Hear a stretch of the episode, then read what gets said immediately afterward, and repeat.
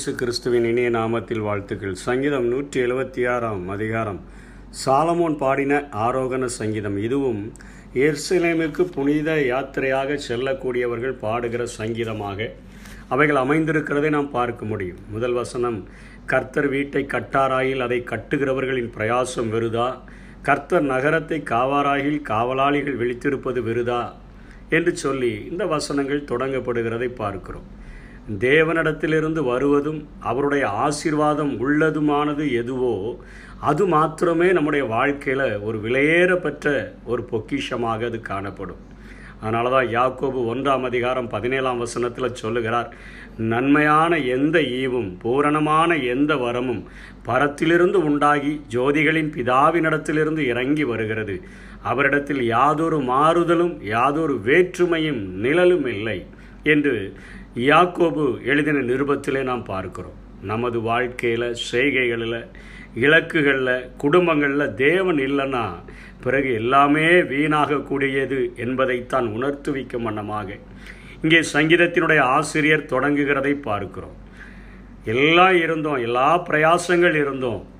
வீட்டை கட்டுகிற பிரயாசங்கள் நகரத்தை காக்கிற பிரயாசங்கள் இவைகள் எல்லாம் இருந்த போதிலும் கூட அதற்கு அடுத்த வசனம் காலையிலே நேரப்பட விழித்திருந்து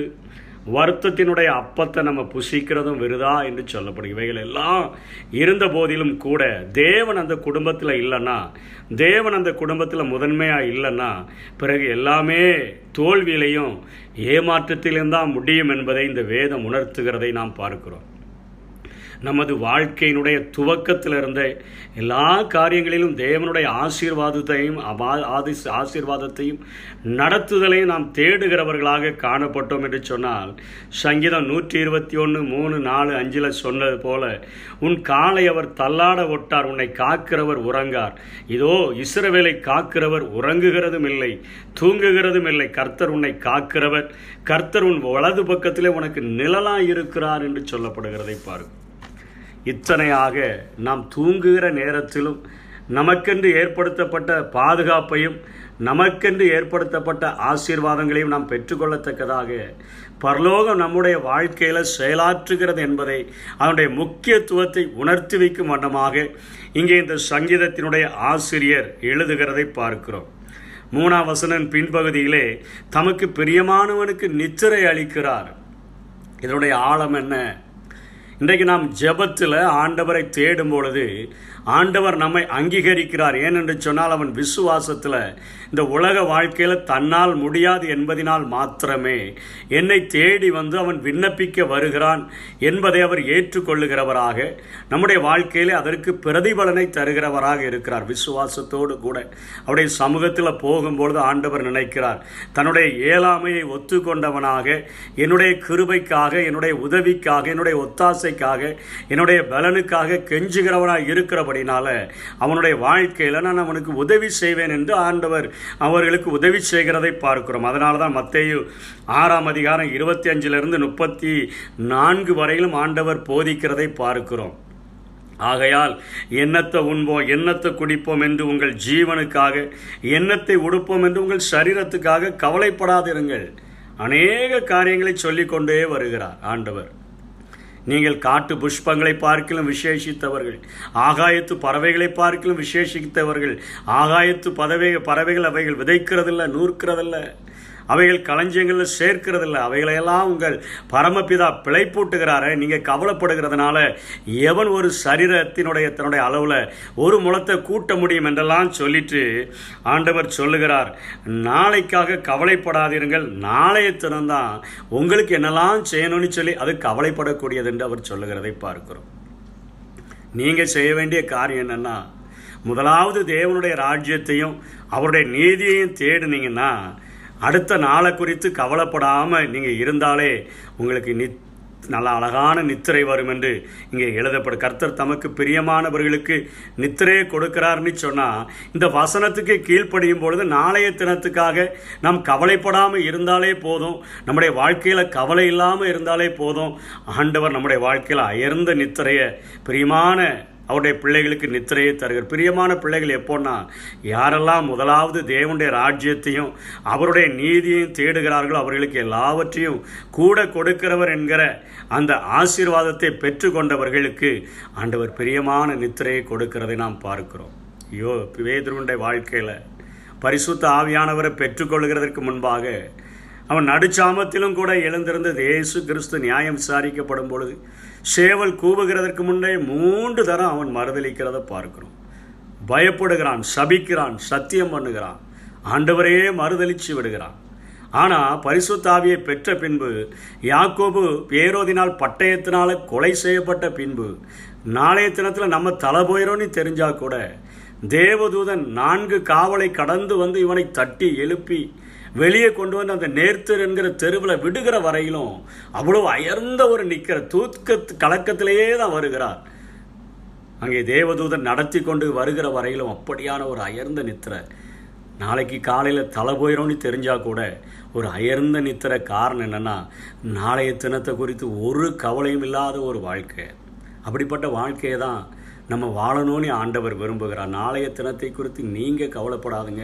அந்த தினம்தான் உங்களுக்காக கவலைப்படும் அந்த நாளைய தினம்தான் ஐயோ ஆண்டோடைய பிள்ளைக்காக நான் இதை செய்யணுமே அதை செய்யணுமேன்னு சொல்லி அது கவலைப்படக்கூடியதாக இருக்கிறது எங்களுடைய வாழ்க்கையில் வாலிப நாட்களில்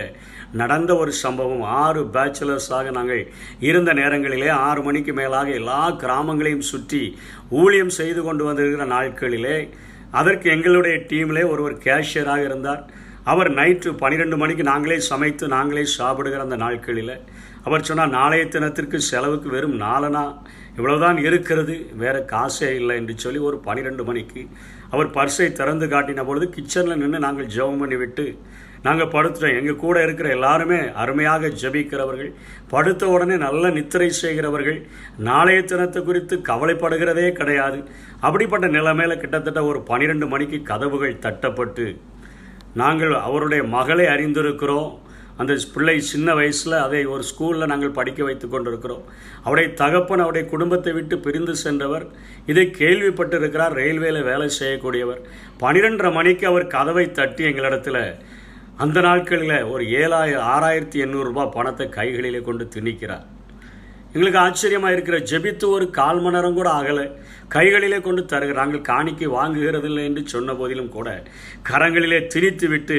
நாங்கள் உள்ளே படுக்க சொன்ன பொழுது அவரால் உள்ளே படுக்க முடியல சொல்லிட்டார் உள்ளே ஏதோ அக்னிக்குள்ளே இருந்த மாதிரி இருக்குது நான் போயிடுறேன்னு வேகமாக கதவை திறந்து விடுங்கன்னு சொல்லி அங்கே இருந்து கிட்டத்தட்ட ஒரு நாற்பது கிலோமீட்டர் தள்ளி உள்ள ஒரு ஊருக்கே ஓடி போய் சேர்ந்து விட்டார் ஆண்டவர் நாளைய தினத்திற்காக நம்ம கவலைப்படாமல் அவருடைய சமூகத்தில் ஜெபித்து விட்டு நாம் முதலாவது தேவனுடைய ராஜ்யம் அவருடைய நீதியை தேடுகிறவர்களாக இருந்தோம்னா அந்த நாளையத்தினம் நமக்காக கவலைப்படக்கூடியதாக இருக்குது நம்மை ஆசீர்வதிக்கக்கூடியதாக இருக்குது நன்மை கிருவை நம்முடைய வாழ்வை தொடர்ந்து வரக்கூடியதாக இருக்குது அப்படிப்பட்ட விசுவாச பிள்ளைகளை தான் ஆண்டவர் தேடுகிறார் அதைத்தான் இங்கே சங்கீதத்தினுடைய ஆசிரியர் குறிப்பிடுகிறார் மிகுந்த சமாதானத்தோடு கூட நம்ம தூங்கணும் அதனால தான் இயேசு செல்லுகிற இடங்களுக்கெல்லாம் போய் கலக்கத்தில் இருந்த சீஷர்கள் மத்தியில் உங்களுக்கு சமாதானம் என்று சொல்லுகிறார் எங்கே போனாலும் உங்களுக்கு சமாதானம் என்று சொல்லுகிறார் பெத்தானியா வரைக்கும் அவர்களை அழைத்து கொண்டு போய் அவர்களை ஆசீர்வதிக்கிறார் உங்களுடைய குடும்ப வாழ்க்கையிலே நீங்கள் ஊழியம் செய்ய போகிற ஊழியத்தில் என்னுடைய உதவி இல்லாமல் உங்களால் ஒன்றும் செய்ய முடியாதது விருதாவாக மாறிவிடும் என்று சொல்லி அவர்களை ஆசீர்வதிக்கிறார் குடும்ப வாழ்க்கையை ஆசீர்வதிக்கிறார் அவருடைய கையின் காரியங்களை ஆசீர்வதிக்கிறார் ஊழியங்களை ஆசீர்வதிக்கிறார் சமாதானத்தோடு கூட இருந்து காரியங்களை செய்ய வேண்டும் என்று சொல்லி ஆண்டவர் விரும்புகிறார் என்பதை இந்த வசனங்களிலே நாம் பார்க்கிறோம் பிள்ளைகள் கர்த்தரால் வருகிற சுதந்திரம் பழைய ஏற்பாட்டின் பழைய உடன்படிக்கை நாட்களில் அநேக பிள்ளைகள் இருந்தால் அது ஆசீர்வாதம் பிள்ளைகள் இல்லைன்னா சாபம் என்பது போல காணப்பட்டது ஆனால் புதிய ஏற்பாட்டில் ஒன்று குறைந்த ஏழாம் அதிகாரத்தில் பவுல் சொல்கிறார் பிள்ளைகள் இருந்தால் அவைகள் கர்த்தருக்குன்னு நம்ம வளர்க்கணும் நம்ம நம்முடைய வாழ்க்கை குடும்ப வாழ்க்கை அமையாவிட்டாலும் கூட இப்போ குடும்ப வாழ்க்கை அமைந்தவன் தன்னுடைய மனைவிக்காக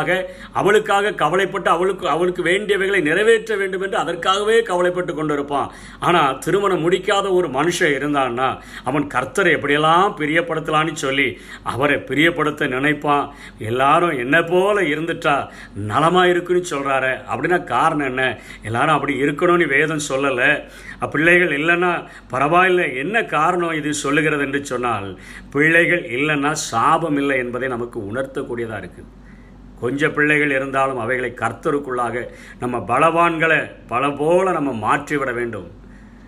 வாலிப பய வாலிபர்கள் பலவானுடைய கைகளில் உள்ள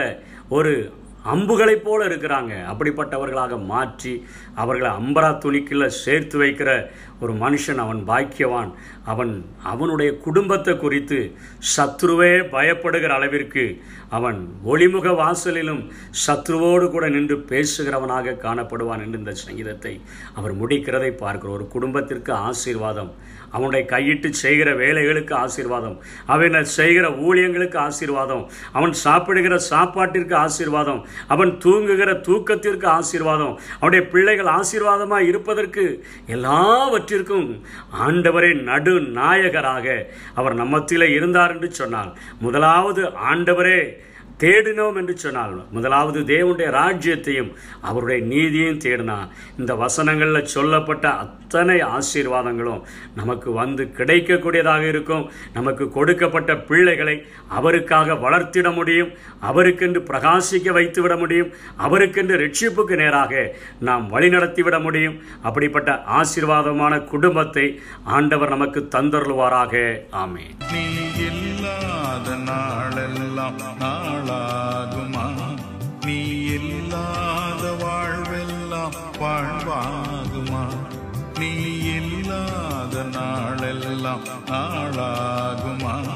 நீ இல்லாத வாழ்வெல்லாம் வாழ்